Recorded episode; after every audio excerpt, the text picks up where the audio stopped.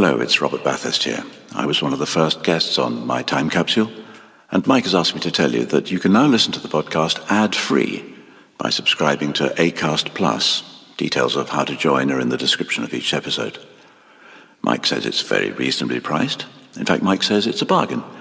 And who am I to disagree? Locked here in his cellar. Anyway, for a small subscription, ACAST Plus, my time capsule, ad free. Free. Unlike me. Ever catch yourself eating the same flavorless dinner three days in a row?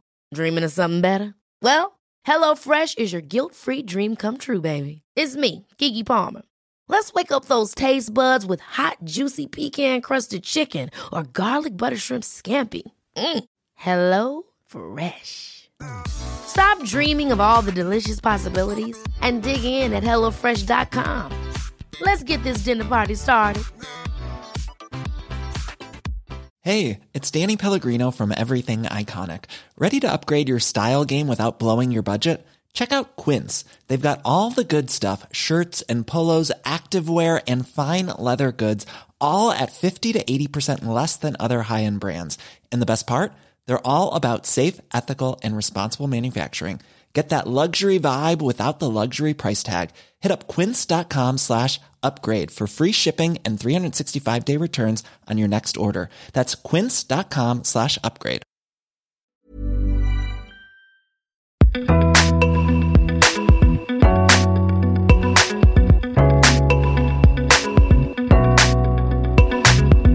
Hello, and welcome to My Time Capsule.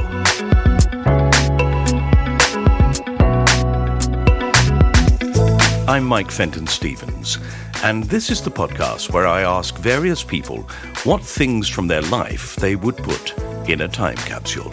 They can choose four things that they cherish and one that they didn't really enjoy at all and would like to see buried in the ground and banished from their life forever. My guest in this episode is the writer, presenter, and producer John Lloyd, CBE. John has had an extraordinary career. As a radio producer, he created The News Quiz, The News Headlines, and Quote Unquote.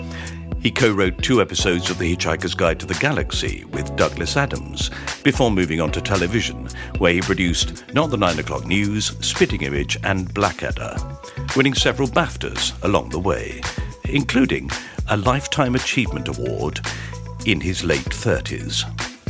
He now runs his own production company, Quite Interesting Limited, which produces the television show QI and the radio show The Museum of Curiosity, which he hosts, as well as a brilliant podcast, No Such Thing as a Fish. I met John at the QI offices to talk about the five things he'd put in a time capsule. Actually, I'm not sure we ever really established what they were, but it was a fascinating chat. And here it is pretty much in its entirety.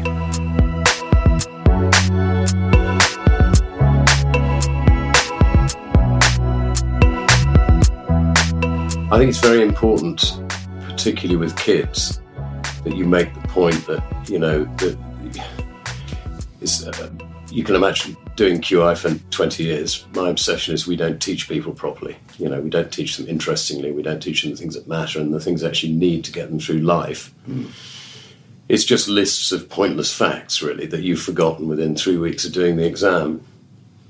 And uh, so I've already lost my thread, Mike. This is sort of hopeless. no, but, uh, you know, basically, the average classroom is basically there's geniuses. There's like Einstein, Mozart, and there's you lot, shelf stackers. Sit down, shut up. Yeah.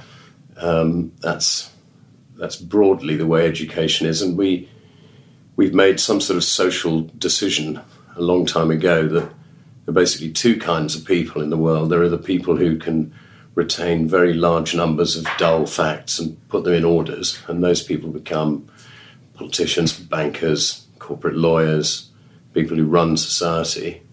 And there's the rest of us who, um, you know, can't really do those things to any great degree, and so we end up as you know, plumbers and taxi drivers and actors, television producers, that kind of thing. And it's really important to say to people, Um, it's not like that. Everybody has a chance. It's all about making an effort, and and you know you you there's more in you than the, than you think. You just have to somehow find what it is you're uniquely fitted to do, and I believe everybody has that, and that's what we should be doing in schools. And there are some schools, odd enough, Eton's one of them. Uh, I don't know much about, and I know there are some brilliant academies and some brilliant schools up north which are transformative in this way, where their their mission in life is with every student, every child in the school to find out what it is they're good at, and it doesn't matter if it's canoeing or pottery or I don't know, uh, organising a school choir. But if you find that one thing, then you're set for life. And most people don't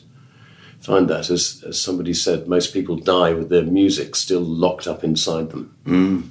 There was a boy at my school who, when it came to exams, was just hopeless, and mm. uh, and actually, his metalwork teacher said he's a brilliant metalworker, mm. and persuaded the rest of the school to just let him go to the metalwork mm. room, and he became an engineer. Well, this is what I think school should be like: is it goes right to, back to Plato, who said that uh, early education should be a form of play. That way, you will be better able to discern the child's natural bent. So that's a Platonic thing, the metalworkers thing. So Will Gompertz, the BBC Arts correspondent, is an old Schoolgate dad mate. You know, he's a delightful guy, and he tells this story of.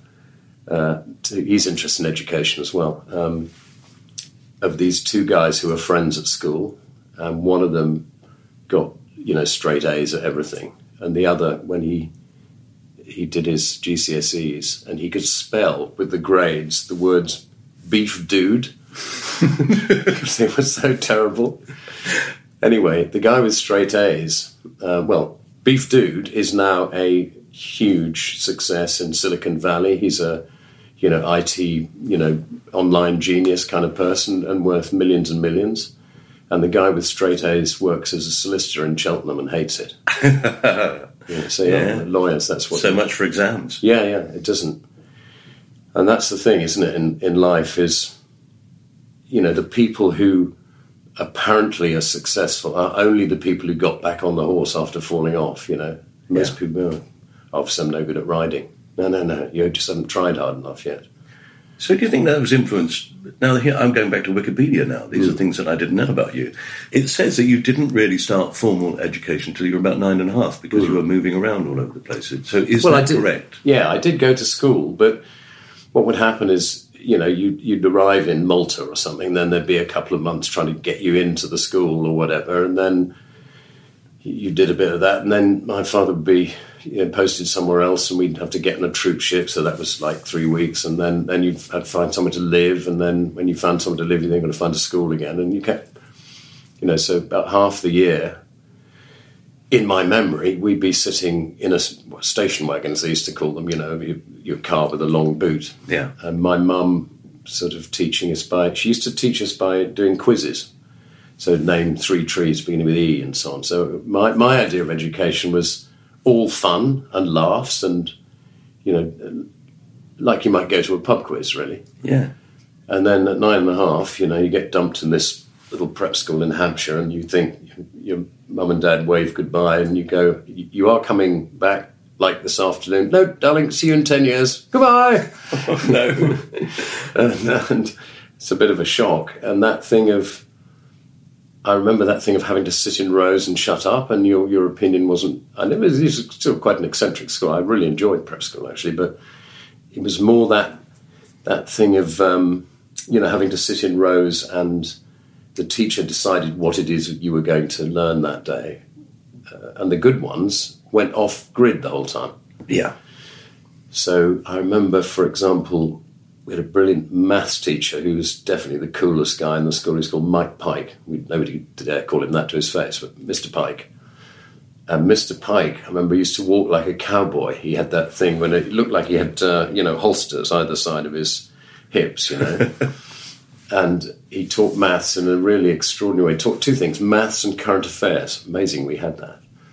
So in current affairs, I remember we all knew about the Vietnam War before it started, when it when Vietnam was still French, and we knew about Dien Bien Phu and uh, you know all the all the struggles the French were having And I remember he had a 3D map of, of Vietnam with all the mountains in it, you know, made of plastic or whatever it was. So fascinating. And maths, he taught, well, two things I can remember the Platonic solids, you know, the five regular solids that Plato discovered, the, you know, the tetrahedron and the, what are they called, the cube. Um, so that's three, four cube. Um, pentagon. Yes. Um, hexagon, is it? Must be. and then the sort of dodecahedron or something like that. There's only five of them, and that remember saying, there's only five regular solids. How is that? The world can be so complicated, and only these five things are regular um, solids. And and then he taught us a game called Nim, uh, which I could still beat you at today. And Nim is you take a random number of piles, each with a random number of objects and They can be pebbles or matchsticks or toothpicks or Smarties, anything like that. So you arrange these piles around the table just randomly. And then the rule is you're allowed to pick up, choose any one pile and pick any number of things uh, in one go, and then the other person has a turn. And the object is to force the other person to pick up the last object. Again, it looks like a random game. But the secret is you have to know binary mathematics. And this is what you do you convert the number, say there's seven matches or Smarties in this pile, you have to convert that into a binary maths. So it's 111, a 7, so that's a 4, a 2, and a 1. Yes. So you convert it into 111, and then you convert all the other piles and you add them up in decimal. So two 111s make 222, and then you have to destabilize it so that it's an uneven number in decimal number of things on the pile. now, obviously, it's complicated mental arithmetic, but when you're nine, well, I was 11 when he taught us this, you're really motivated to win the prize, whatever it is, to win the game, to win the chocolate bar, which is the reward or whatever. And so we all learned binary mathematics at 11, so that would have been 1962, when nobody even heard of the word computer, really. Yeah. And computers were the size of houses, you know. But we all understood binary. And I used to play this game all through school and university and beat people. Because here's a little game, but you can't beat me at this. And everyone thinks they can, of course. They think it just must be intelligence. And I've never lost a game. And I remember I taught could make a Harry. I taught Harry, my son, that when he was 11 too, so he can do it. And that thing, that thing, is worth 20 times the number of quadratic equations. I've got maths A level, very bad grade, but I can't remember how to do calculus anymore. But I can still remember NIM, you know, because it was interesting. Mm. Yeah, so uh, Is this the sort of thing you're interested in, Mike, or am I? no, this is exactly the sort of thing I'm interested in. And Mike Pike is exactly the sort of thing that would go into the time capsule. Yeah, You would put him in there because he would remind you of that whole way of teaching people that was revolutionary and completely out of the norm. As you say, everybody was taught just this list. Well, Mike Pike never had any trouble keeping order because we were totally in awe of the guy. You know, he was a totally cool, and he was. You know what? He was. Perhaps it's an overused word now. He was an authentic person. He was exactly who he was, never compromised, and you know, he was the same to everyone. And he was just very cool, and he was very interesting. And of course, we were all just completely in awe of the guy and willing to do whatever he wanted. And I suppose he must have you know, by accident, but he must have done this and then taught us other stuff. And we were so receptive by that stage that we would would have remembered anything he told us. I would think. Mm. I had an English teacher, Mr. Arrowsmith. Hmm. He was an English teacher, but he taught us everything else as well. Hmm. So he was one of those teachers. They are extraordinary, those people, when you come across them, aren't they? They, Yeah. can- they change your life. Yeah. He told everybody what job they should do. Yeah, And he was the first person to say to me, he said, You're a very good liar, so you should be either an actor or a journalist. fabulous. And I went for actor. good.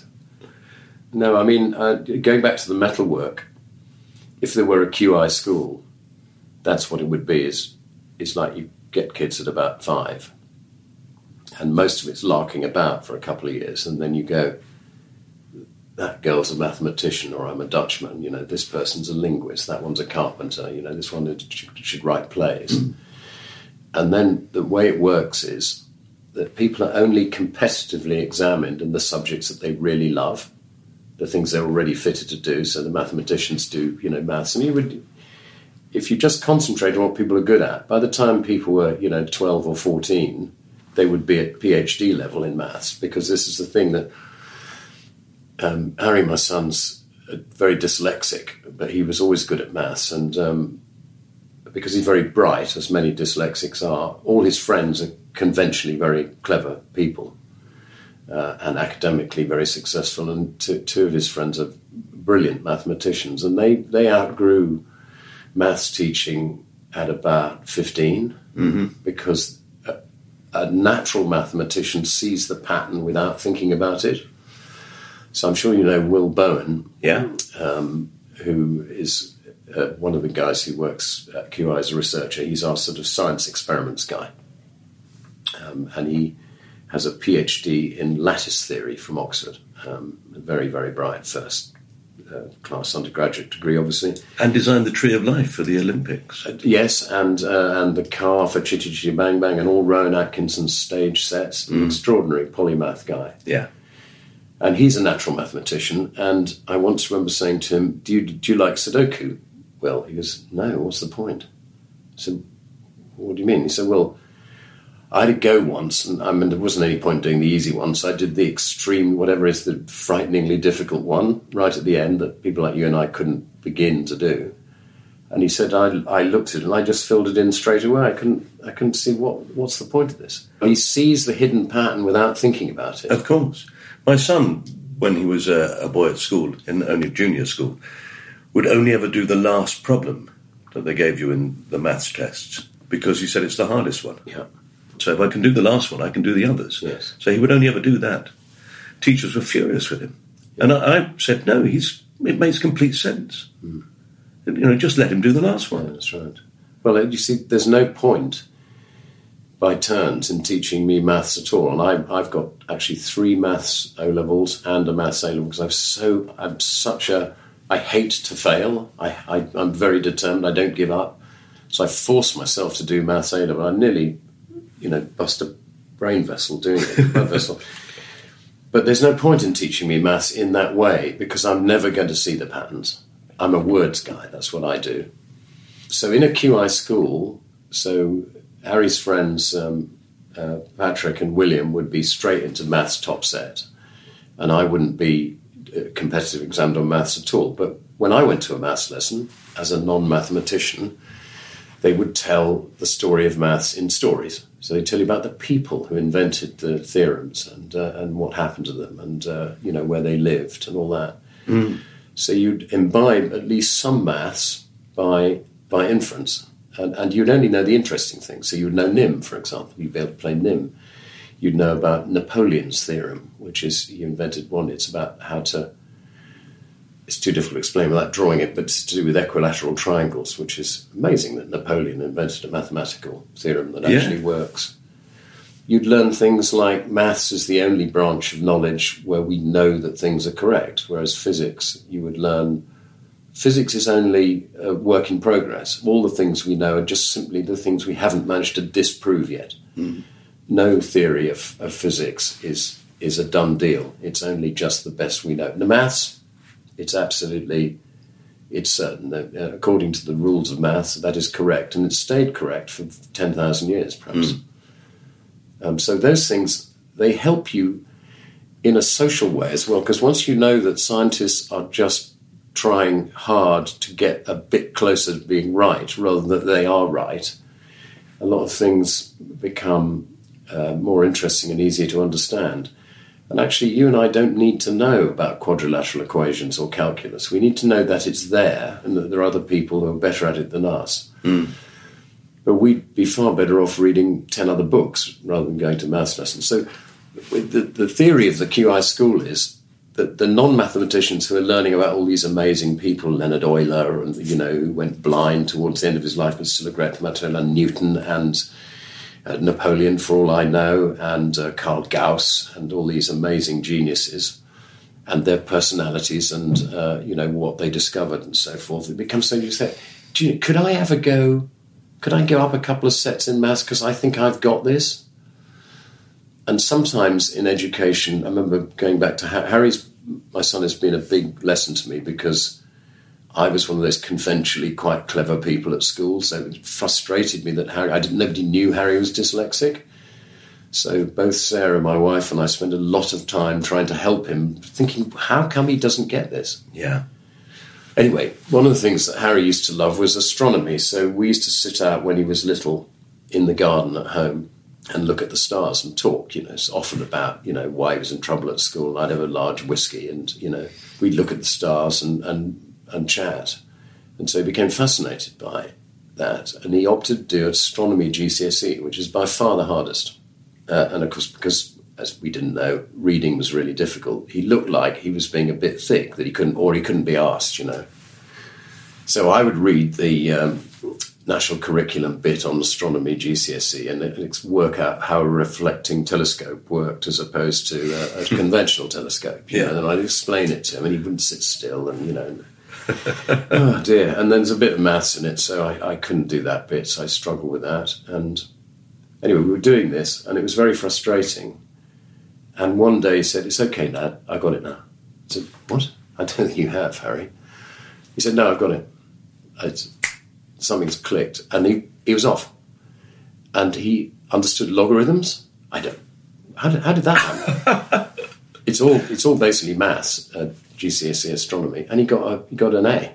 Wow. The only subject he got an A in Fantastic. because something And he, tumblers had a unlocked. fascination about it. as Yeah, well, he got he was interested to start with, he was motivated, but something the mathematician in him understood the basic pattern that you need to, yeah. which is what we all need to know in every subject, which isn't taught at school. Is what's the point of studying history, sir? Shut up, Stevenson. Yeah.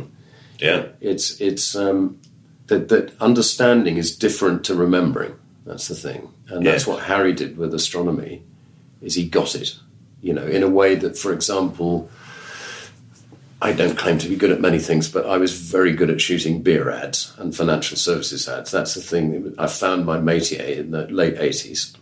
That this little puzzle that lasted only sixty seconds, that needed to contain all these bits of information, and needed to be entertaining and memorable. You had to remember what the product was at the end, and usually some lovely music.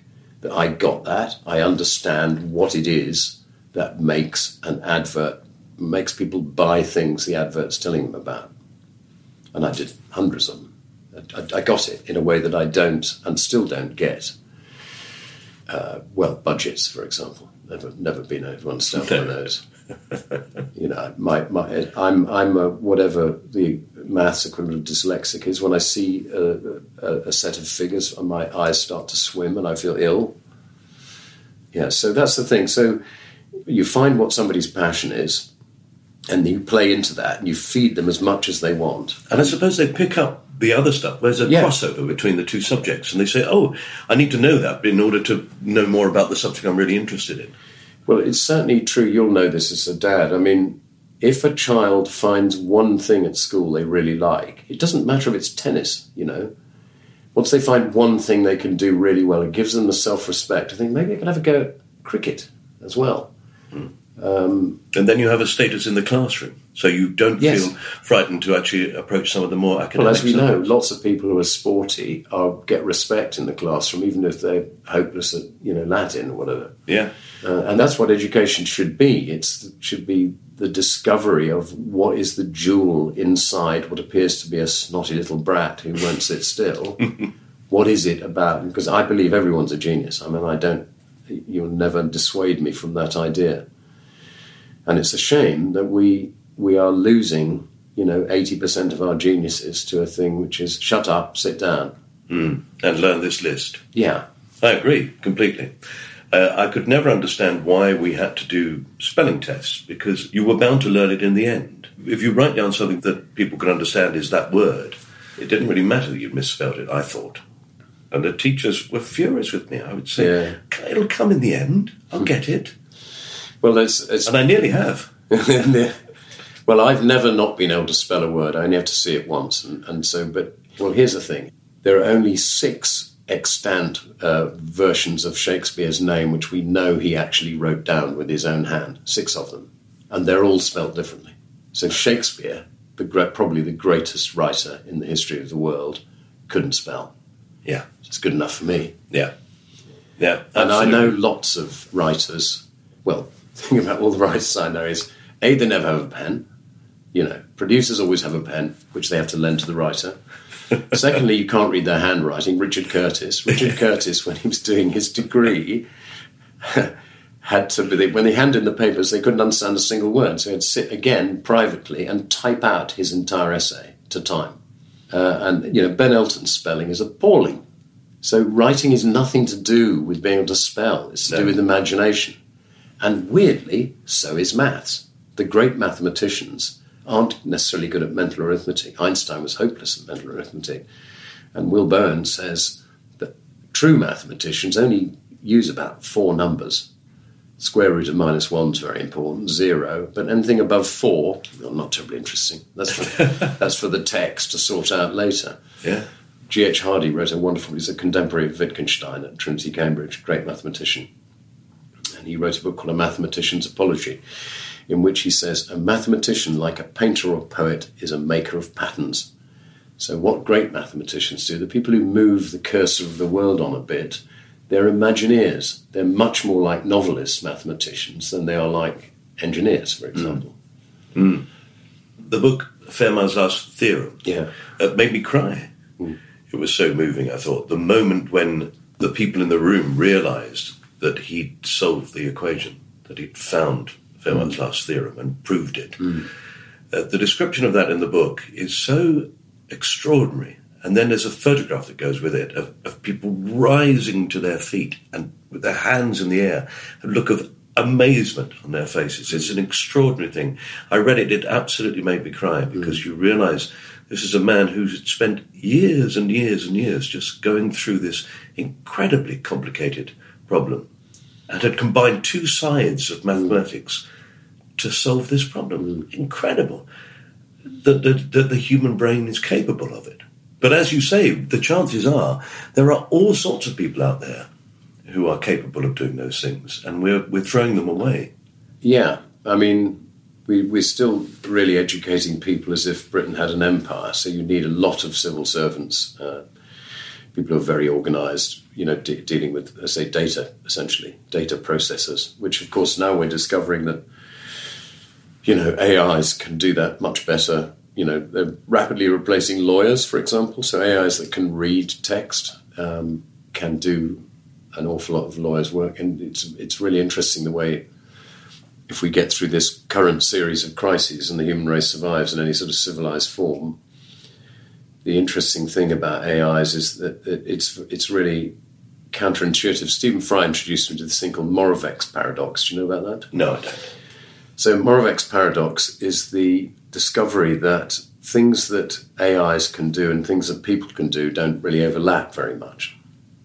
We've got absolutely nowhere on what's called artificial general intelligence, which is the ability to write a novel or solve problems you've never seen before. AIs are very good specialists, so they can drive cars, but an AI that can drive a car can't play chess, and vice versa. You know, they just they just do one. So it's sort of like extremely autistic people in a way. And the jobs that currently get our respect as being very difficult for the average person, like being a corporate lawyer or a banker or whatever, these are very difficult for people like you and me. AIs can do in a twinkling. You know, I mean, hedge funds are basically run by algorithms, not, not people. Mm. But things that you and I think are child's play, literally like tying a pair of shoelaces, no robot has been invented that can lace up a pair of trainers. It's too complicated. um, and so the theory is that the people whose jobs are going to survive are not the lawyers and the bankers, but things like gardeners, because weeding, they haven't invented an AI that can do that. Um, receptionists, because facial recognition is still in its infancy the skill that the person is applying of being able to recognize, you know, literally hundreds of people is really something only a person can do. I, I stood behind Judi Dench at the BBC, and one of the receptionists said, "Yes," she said, uh, "Judi Dench, I'm here to do um, thing." And he went, "Okay," and he called the number through, and he said, um, "Yeah, I've got. Um, sorry, what was your name again?" And that wasn't a very good receptionist. Yeah, well, there's all those great BBC reception stories. You probably know those. there's, there's Stephen Fry tells the one about the uh, guy goes up and says, "Hello, I am the King of Norway. I've come to see, uh, you know, Robert Peston or whatever." And the guy goes, uh, "Yeah, saw from doors up." So, uh, "There's uh, Sorry, what were you king of again, sir? and the other one is like Thor Heyerdahl, the uh, uh, explorer. So Thor Heyerdahl's in BBC reception. He's ordered a taxi to go home, and he's been there for like 20 minutes. And he goes up to reception. He says, "I have uh, Thor Heyerdahl, and I've ordered a taxi." Uh, and the taxi driver's sitting over. Oh, he said, "Oh, it's me, sir. I thought you, I thought you said four Airedales. I was waiting for the four Airedales." oh, brilliant! I've not heard that one. oh, it's terrible. Do you think they'll have to completely redefine what work is? You see, there isn't actually any real evidence. I mean, for a start, the self-driving cars that we thought was going to happen, they aren't happening because they're too dangerous and you know too many things have gone wrong. As far as I know, QI fact, the only job that has been replaced by artificial intelligence so far is a, um, an elevator operator. You don't find those anymore unless it's done as a sort of style point, yes. kind of uniform, doing pressing the buttons for you like they say, predictions are very difficult, especially about the future. We, we don't know what's going to happen. I mean, when you think of, I used to love Dan Dare when I was a kid, you know, the nine year old, Dan Dare was my thing, science fiction. And we were all supposed to be having flying cars and, yeah. you know, wearing silver jumpsuits. Ray uh, guns. Yes, ray guns. Oh. None of it's happened. So we, we don't know. And in some ways, things move, they both move faster and more slowly than I mean, one of the things that obsesses me is why hasn't human nature changed in the last million years? As far as we can tell, I remember going to Iceland. I shot nine commercials with Billy Connolly in Iceland for a credit card called Goldfish. Obviously, they weren't very good ads because I never heard of it since.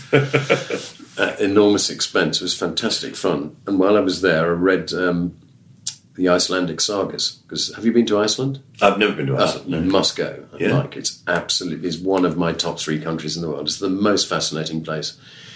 Unbelievably beautiful and strange and m- mysterious and magical, and you really feel in. Um, there's a concept in Gaelic called thin places, and Iceland's one of those places where the fabric of apparent reality is thinner than anywhere else. So you're closer to the mystical strangeness as is, is actual reality.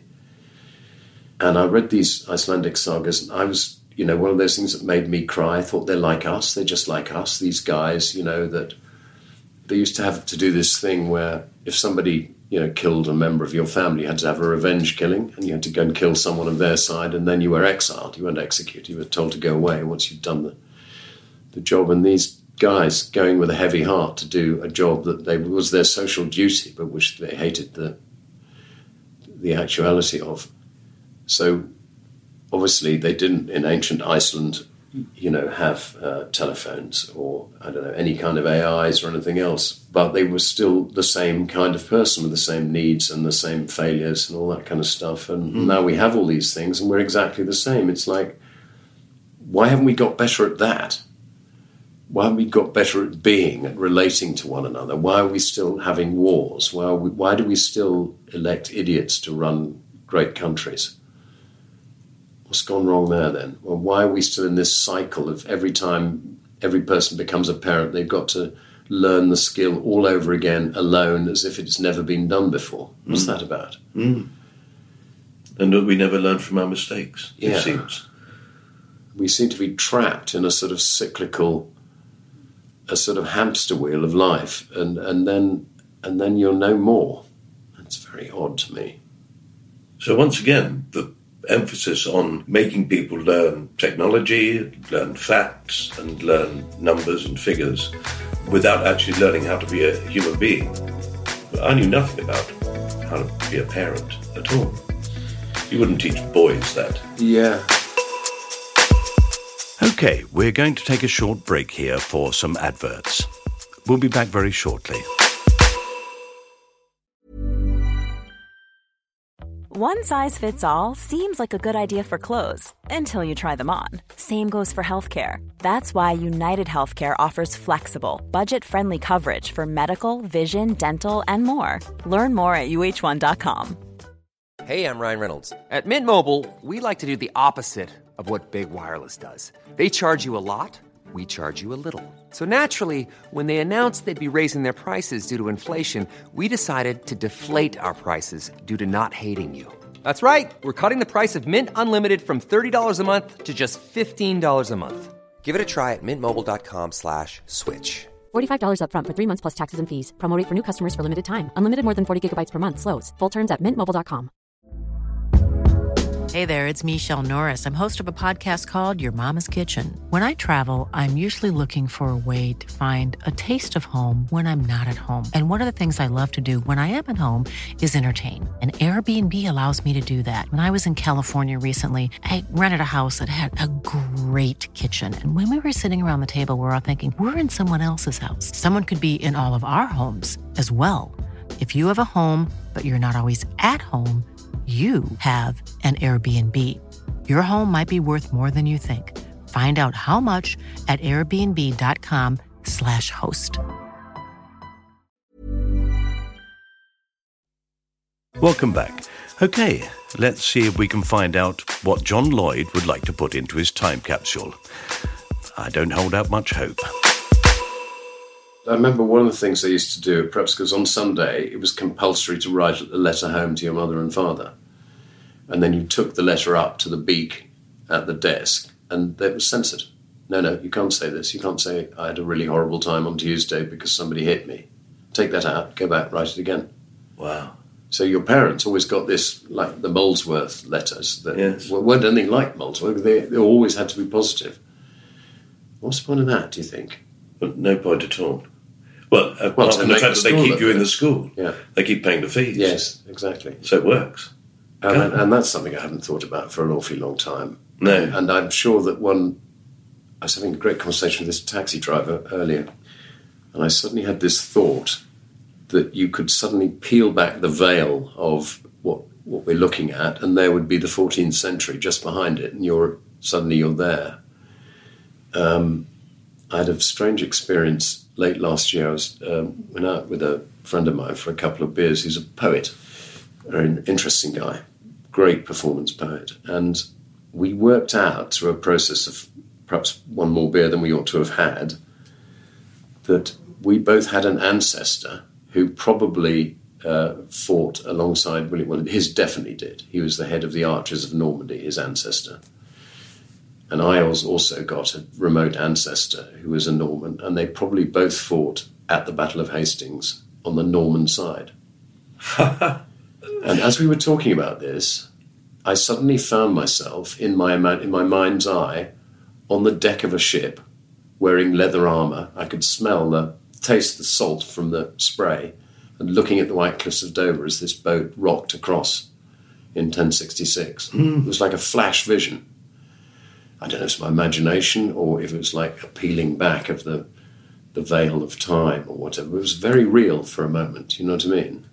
Time is a very strange thing, though, isn't it? I mean, It is very strange. But then the thing is, QI tells you everything is strange, Mike. I mean, there is nothing that is not strange. Matter is very strange. Mind is weird. Laughter, you know, which is my trade, is like I still don't have any idea what that is. no.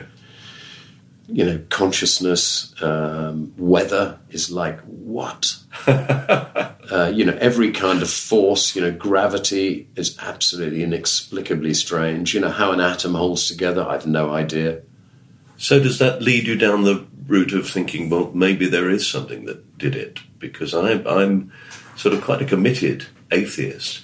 And one of the reasons You see, I'd have never guessed that. I was going to wonder whether you were actually a committed Christian because you could be any of those things. And the thing is that what your your beliefs don't matter. What matters is your behaviour. Right. So nobody could tell from you. I mean, you could easily be a Roman Catholic, you know, but you, you've never told me this. Mm. No. You didn't know which way you. But I agree that it is your behaviour. So I would also think that if there is, if I'm completely wrong in saying I absolutely believe that there is no great overbearing power or, or great creator, if I say that, that when I get there and he says, So I don't exist, is that right? I go, Oh, yeah, you do exist. How interesting. But I was all right, wasn't I? I, I behaved well. Straight back, yeah. You're a You know, straight back guy, definitely. You know, and then you sort of go, so, so, so just not believing in you when you didn't really give much evidence. All you had to do was appear in the sky, and I would have said, oh, of course, there we are. He does exist. Well, it's like one of those paradoxes. There apparently is no evidence, but actually, you know, it's like Christopher Wren's epitaph: "Si monumentum requiris circumspice." If you require a monument, look around you, uh, and that's what I think that for those people who think, well, the evidence is all around you. I mean, it doesn't. Uh, unfortunately. I'm, I'm not any kind of an atheist, but I'm not any kind of an anything. I'm sort of a pick and mix guy. You know, I've, got a bit of philosophy from all sorts of areas, but it doesn't look like an accident to me. Sorry, No. it just does not look like accidental. And most, there's an awful lot of physicists who are theists, even if they don't subscribe to any particular, you know, branch of theism, because the pattern is so neat. It's so elegant, you know. Mm. And the other thing is, it doesn't feel meaningless. I know when you get unhappy, things seem meaningless, but it seems to me that the universe is meaningful, but it's very unclear what the meaning is. But the sense of meaning, when you listen to a great symphony, when you uh, have a meaningful conversation, when you meet a meaningful book, when you, when like F- the Fermat's last theorem, when two things collide, you go, "Ah, I've got it." That that sort of um, what do they call it? Eureka, eureka moment. Um, my life feels extremely meaningful to me, but I don't know what I don't even know what that means. And I, I sometimes say that when we work out what it what the word meaning means, then we will have understood everything. Yes. Because you can't. You, you, I can't explain to you. I know that I've had a meaningful experience, but I, d- I don't know how What to describe means. that. So that's another thing on the list of mysterious things. So meaning is one of them. Life is another one. Biologists cannot tell the difference, technically speaking, between a live hamster and a dead one, and they can't tell the difference between broccoli and cauliflower genetically. Although it's obvious to us they're from the same family, brassica, you know, the cabbage family. But there, there, there is no difference between those two things. But they they are so different. They're obviously different. Mm. And we don't we don't know fuck, Mike. Honestly, that's that's what QI teaches. We really don't really know. At at at root, we do not understand or know about anything. Uh, and I was having a great conversation at QI with somebody who's married to a guy we're working with on podcasts, another kind of podcast, and she is a behavioral neuroscientist working with mice, trying to work out how the brain works better so that we can learn to behave better and I'm fascinated by consciousness and you know the this this core idea that scientists are banging on. They don't understand consciousness. Everybody will be freely admit no scientist will think we understand consciousness because we don't. But the nearest they've got is that it must be in some way an emergent property of the brain. So the brain somehow creates this sense of self awareness. But I think, and I have thought for 30 more years, that it's the other way around, that matter is emergent from consciousness. Matter is an emergent property of consciousness, and the thing that the only thing that's real is consciousness.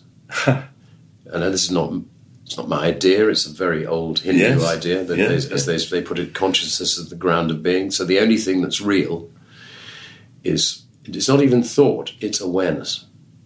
That is the thing that is that you know, and people you know, are pleased to call this God, if you like, or, um, you know, I call it the great whatever it is. So, this is the thing that is, the thing that is aware, Right. of which we are all part, and that you can think of yourself, instead of thinking of yourself as a, an independent automaton with its own brain and subconscious and so on, you think of yourself more like, well, this is going back to sort of computing in the 80s, I suppose, where you had these, uh, you'd have, um, everybody would have terminals in their desk, wouldn't they? You'd have a, and it would be connected to the mainframe, which is the, the company computer. It was a massive thing in the basement, and, and it was connected by a wire to your, your keyboard and a screen.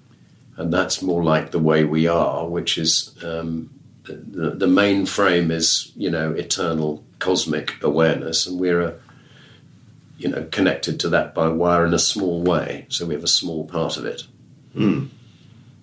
And contribute to it, do we? Um, Or are we just going through it? Do we change it? So if it, Well, whenever say, I don't know what the meaning and purpose is, but the thing is, I have a sense that it's there, and I, I find this a comforting idea. Again, because we tend to use the. Um, so I would.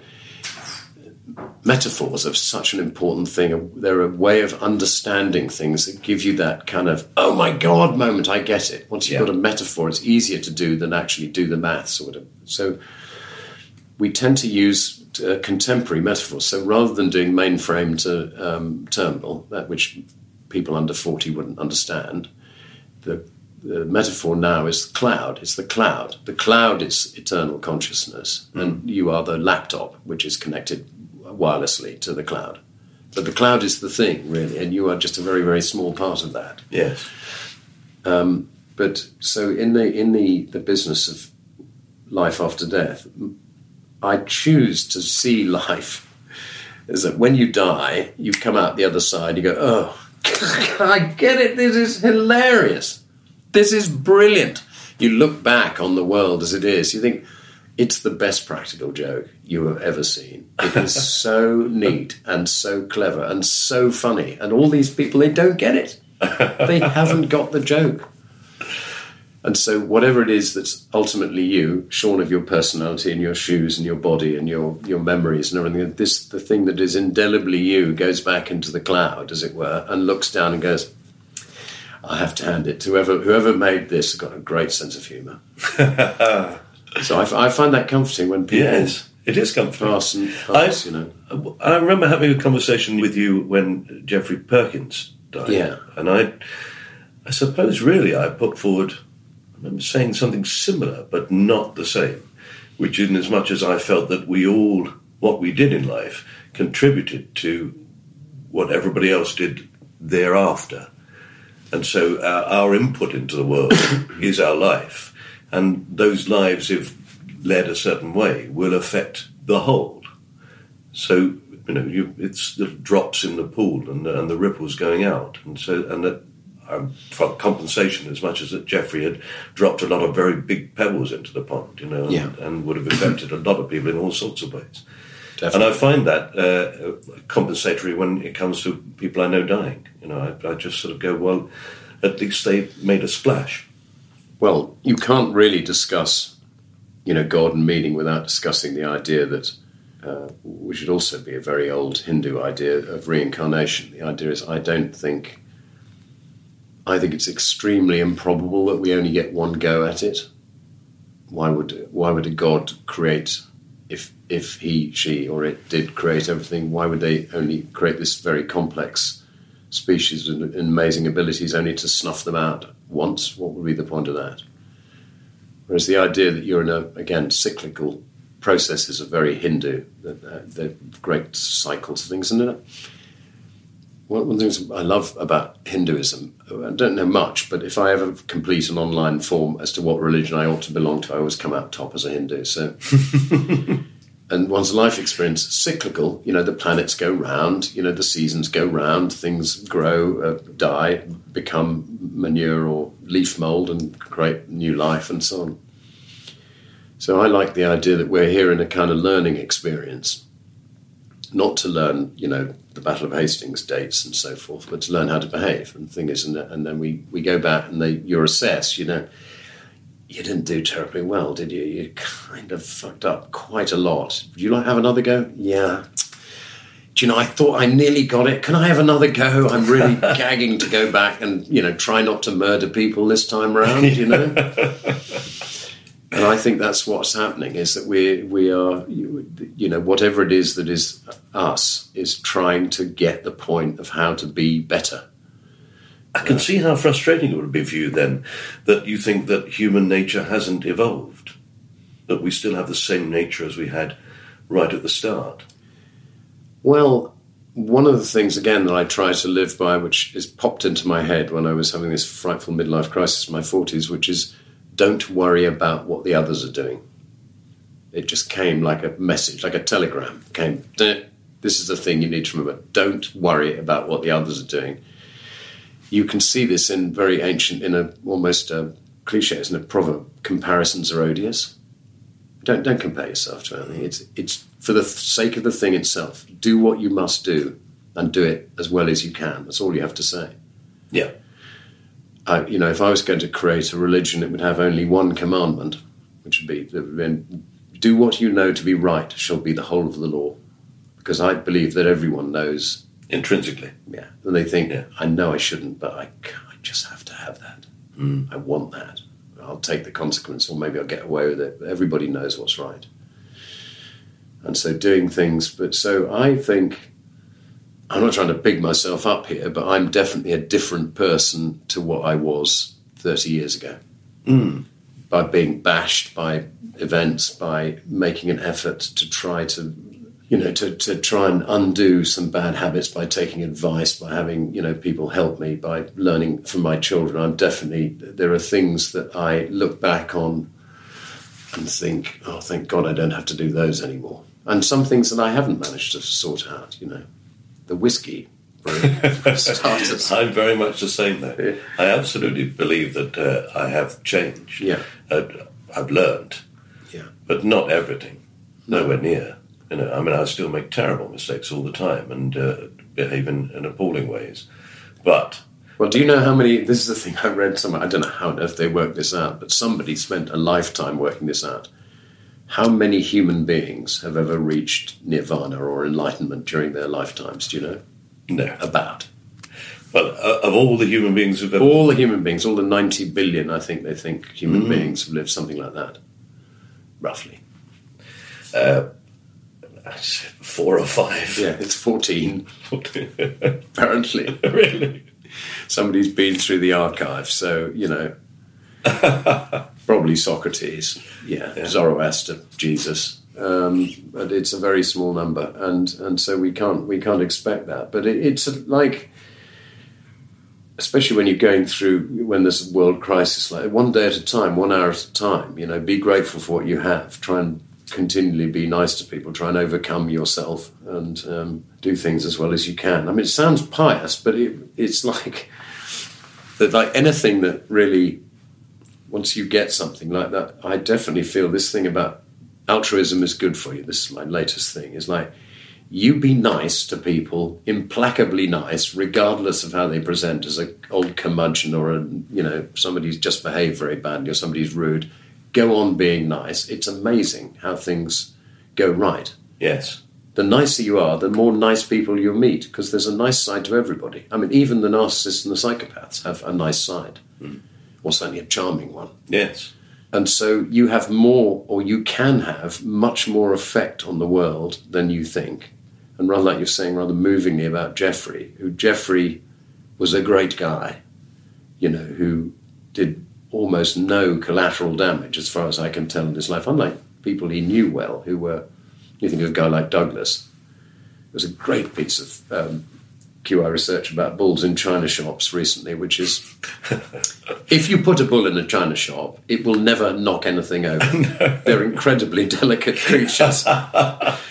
but so we can't use that metaphor for Douglas. But Douglas, whose 42nd anniversary of Hitchhiker it is this year, um, left a lot of collateral damage because he was physically uh, ungainly and also emotionally clumsy. And so he, you know, wonderful genius, great guy though he was, left a lot of mess in his wake, really. And Geoffrey didn't. Geoffrey was such a straight back guy, such a decent person, such a modest and delightful, fun companion, good dad, all that stuff. And I don't know, what's the purpose of that? I mean, as an example, that we could all be a bit more like Geoffrey. And also, as you say, I don't know, the, the, the unintended consequences of a life of what, what is interesting, aren't they? Rather than what we think. Yeah, people, I suppose, think it's important to get a who's who entry, or for all, for all I know, a gong from the Queen, but those things don't matter at all.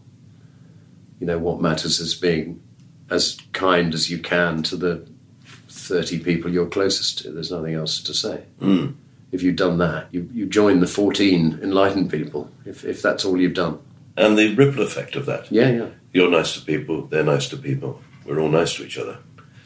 Very nice. Well, one of the things I often feel about people dying is um, So my mum died this year at 99, and she had until last September. She was running her own house, had lots of friends, and was, you know, amazing person. And then she got ill, and she went very quickly downhill. It was very, very sad seeing the person that she was just disappear physically, just shrink, and and it was really uh, difficult. But um, when people are very old like that, the funeral was amazing. So she was 99, and exactly 99 people came to the funeral. Uh, that seemed very odd. And the warmth in that room. I mean, there were people in grown men in their 30s, like her gardener, crying because he was so loved her so much. She was like a second mum to him. Wow. It was so great, and the, the you know the say the ripple effect that mum had left on the people in the village was amazing. You know, the love in that room. It's fabulous because normally, if you get to 99, there are very few people at your funeral because nearly everybody Yes. you know is dead. Yes, that's right. But also, you know, you get this thing of everybody's been through the experience of the grief at the funeral, but actually, what you need to do as soon as you can, you've had your cry, is pick yourself up and say, right, it can happen to anyone at any moment. You've got to live every day, every hour, as fully as you can, and be as nice as you can. Particularly when a nice person's just died, is the greatest respect you can pay them, whether or not there's a deity, is follow their example, live as well as they did if you can, and and be nice because you might not be alive. Any especially someone like Geoffrey, like what the hell? Yeah, apparently perfectly healthy, dropped down down to the street mm-hmm. from some incredibly rare condition. Yeah. It's 11 years, isn't it, since Geoffrey died? So I, I know this because he died on Harry's 18th birthday. I didn't know that. Yeah, we had to keep it from Harry because we didn't want to spoil his party. So we No. told him the next day. And Harry is very, very fond of Geoffrey, as you probably know. Mm. So I was in Marylebone High Street and I suddenly thought this must be more or less exactly where Geoffrey dropped down in the street because it was Marylebone High Street, wasn't it? But then they thought he'd been hit by a lorry, didn't they? And then they worked out it was just a scaffolding lorry which hadn't actually hit him. And I just seen that, I'm just standing on the curb thinking it could have been right here, and suddenly I was smacked in the side of the face like by a cricket bat. I didn't know what had happened. I, everything went black for a second, and I sort of staggered back. I didn't know what had happened. And a lorry, the wing mirror, a big plastic wing mirror, Had whacked whacked me straight in the head. Wow. And I remember thinking the whole of the next week, I could have died then. I could easily have been killed. And I've got more life, and I mustn't waste it. I must not waste it. I mustn't be, a, you know, behave like a shit. I've got to not let small things worry me so much. I've got to try and remember to be nice to people I'm not normally nice to, and all that kind of kit. Mm. And these things, again, going back to whether it's not really relevant whether there's a God or not. No, I agree. It, and it, you know, it's what's relevant. Strange for my brother, who's a born again Christian. Yeah. He says, But without God, how do you make people behave? And I said, Well, because they know it's wrong. Mm. As you said earlier, you're perfectly aware that of your behavior being good or bad, if you want to put it in those terms, but certainly right or wrong. You know, this is not a decent way to behave. It's obvious. Well, the thing is, your brother, as a born again Christian, will probably know this, but the thing is, weirdly, you don't get to heaven by behaving well. No, You yeah. get there by God's grace. God Yes. decides. Thank mm-hmm. you very much. I'll decide whether you get a place or not. Mm-hmm. And for Not by doing good deeds. No, No. no. For atheists or humanists, the reason that it is important to behave well is because it's the right thing to do. It's a circular argument. You behave rightly because it's the right thing to do. It's like in, I say this often, but my favourite word in English is autotelic.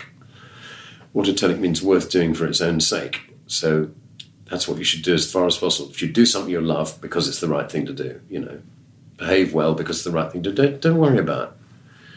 Like you shouldn't worry about what the others are doing. You shouldn't worry what's in the future. And forget about the past. The past is gone. You can't do it. Live now, do what you love, and do it well, and be nice to people. There's nothing else to say. All the rest of it is clutter, really. Hmm. If you got that far, and and that's the thing is that you know you think living in the moment. That's what we're doing now, Mike, isn't it? We're Yeah. just completely engaged in what we are talking about and following the moment as it unfolds, and things, strange moments happen, and things occur. And new thoughts, I think. That's, Yes, and there's not there's that's good enough. You know what I mean? I mean, a lot of people think, you know, that every cell in the body contains the entire recipe for a whole human being, don't you? Hmm. So you only need one stem cell to be able to recreate all the bits of you. Some people think that each human being contains the recipe for the entire universe because there's an awful lot of cells. If one cell contains the recipe for us, on a scale like that. Yes. And other people yet think that the now contains all of time. there is only now, mm. and everything else is like it's it's we're in the centre of it at the moment. But we could really open a door, and there's the 14th century on that side, and the 23rd century over there. Mm. There's only one thing. I've always been fascinated by those ideas, like the subtle knife, where you, you there is a, a parallel world. Yes. know, and it's just there; it's right next to you. Embarrassingly, I, I not never embarrassing. read it? I love Philip Pullman. I've never read it because I know it's close to the novel that I'm trying to write, or have been ah. trying to write for 25 years. So, parallel universes, yeah, yeah, definitely. Yeah, I, and Terry I have a feeling and- that the subtle Terry knife Pratchett is and Stephen Baxter Yeah. wrote a, a book where people could step from one world into another. They Yeah. were almost the same world, but different, and Yeah. there were trillions of them, Yeah. just going on and on forever, and, and, mm-hmm. and they're all within a tiny sheath of, of cellophane, basically between them. You just have to push it open. Cellophane. Very good. Mm. Mm. Well, John, I think you've probably. We're supposed to talk about things you're going to put in a time capsule, but I think you've told me lots Oh, of oh, oh, oh right. I, uh, you fun. haven't even you forgot to ask me. I know, I didn't forget to ask you. I, I, I Well, I definitely would put the now in a time capsule. Yeah. I'd like to put Mike Pike in. You want Mike Pike, definitely. Mike Pike, mm. yeah. And I, I would suggest to you, And Nim, back- well, Mike Pike with his and, with, with the game. his Nim instructions. yeah, yeah, yeah, absolutely. So him, but I, you know, I have to say, I, I put you sitting drinking a glass of whiskey with your son, looking at the stars. I think that's a lovely thing, and such a, a moment of, of almost a revelation for you. That thing where you thought you knew what the world was, and you knew how. Well, I know how to, to do things because this is how I did it. Mm. And then you discover that there's a completely new way of doing things, Yes. which is your son's, and it's it's it's the opposite of you. Mm. And I think that to see that, a lot of people don't. They really don't recognise that moment. They don't recognise that actually someone else's way, which may be completely different from their way, is as good. Well, Harry and I would both, you know, we agree about a great deal of this sort of philosophical meanderings that we've been going through, which is most people are going through life with a bag over their head. They are completely unaware, unaware of the, very little self awareness, very little awareness. They haven't thought about anything very much. I don't mean to. I don't mean to belittle or patronise them because I was exactly the same until I was forty-two.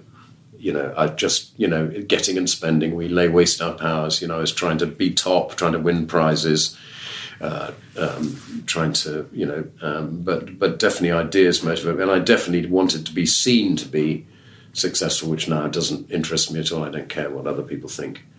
But yeah, so it's a shame that people aren't more aware of what's going on around them because they waste so much, you know, and, and, and it makes people very unhappy that they're, they're trapped in the cardboard castle of their own ego, really. You just got to step out. As Rilke, I think the German poet, once said, um, one evening, take a step outside your house, which you know so well. Enormous space is near. It's a great metaphor. And just- Just step out of your the b- babbling of your monkey mind, as it were. Step out of that, get out the gumboots, and just get out into the field and look at the stars for a minute. Oh my God, Yeah.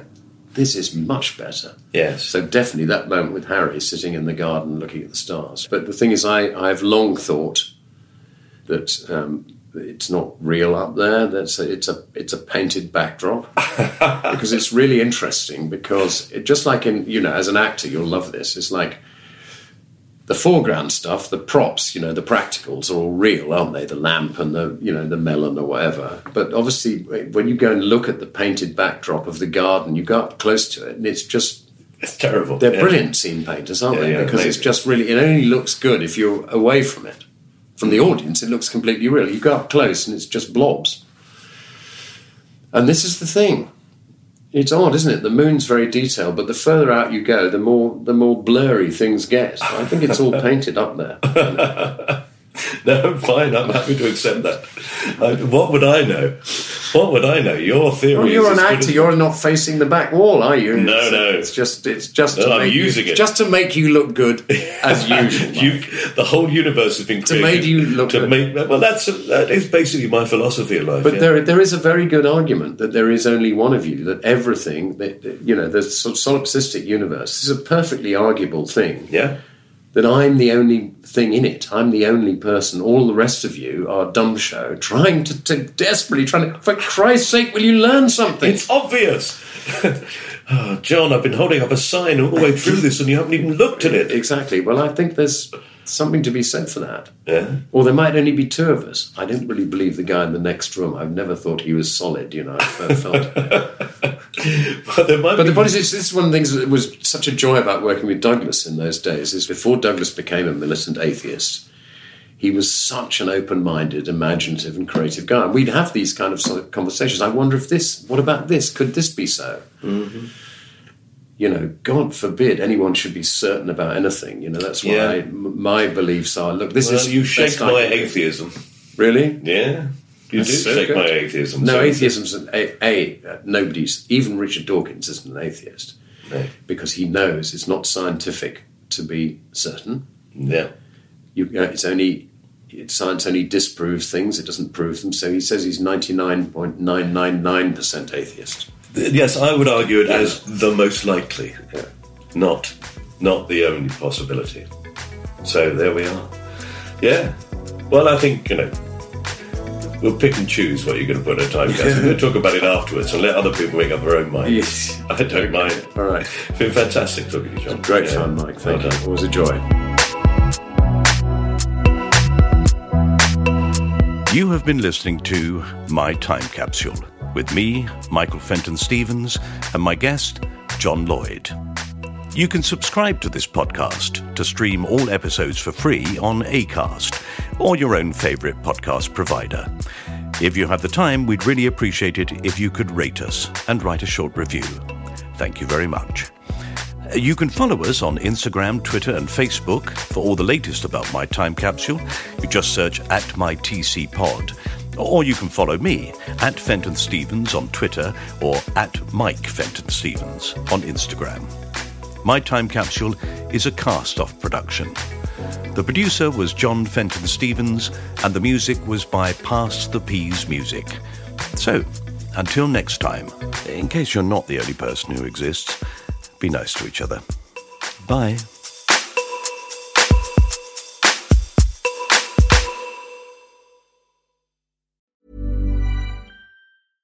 Ever catch yourself eating the same flavorless dinner three days in a row?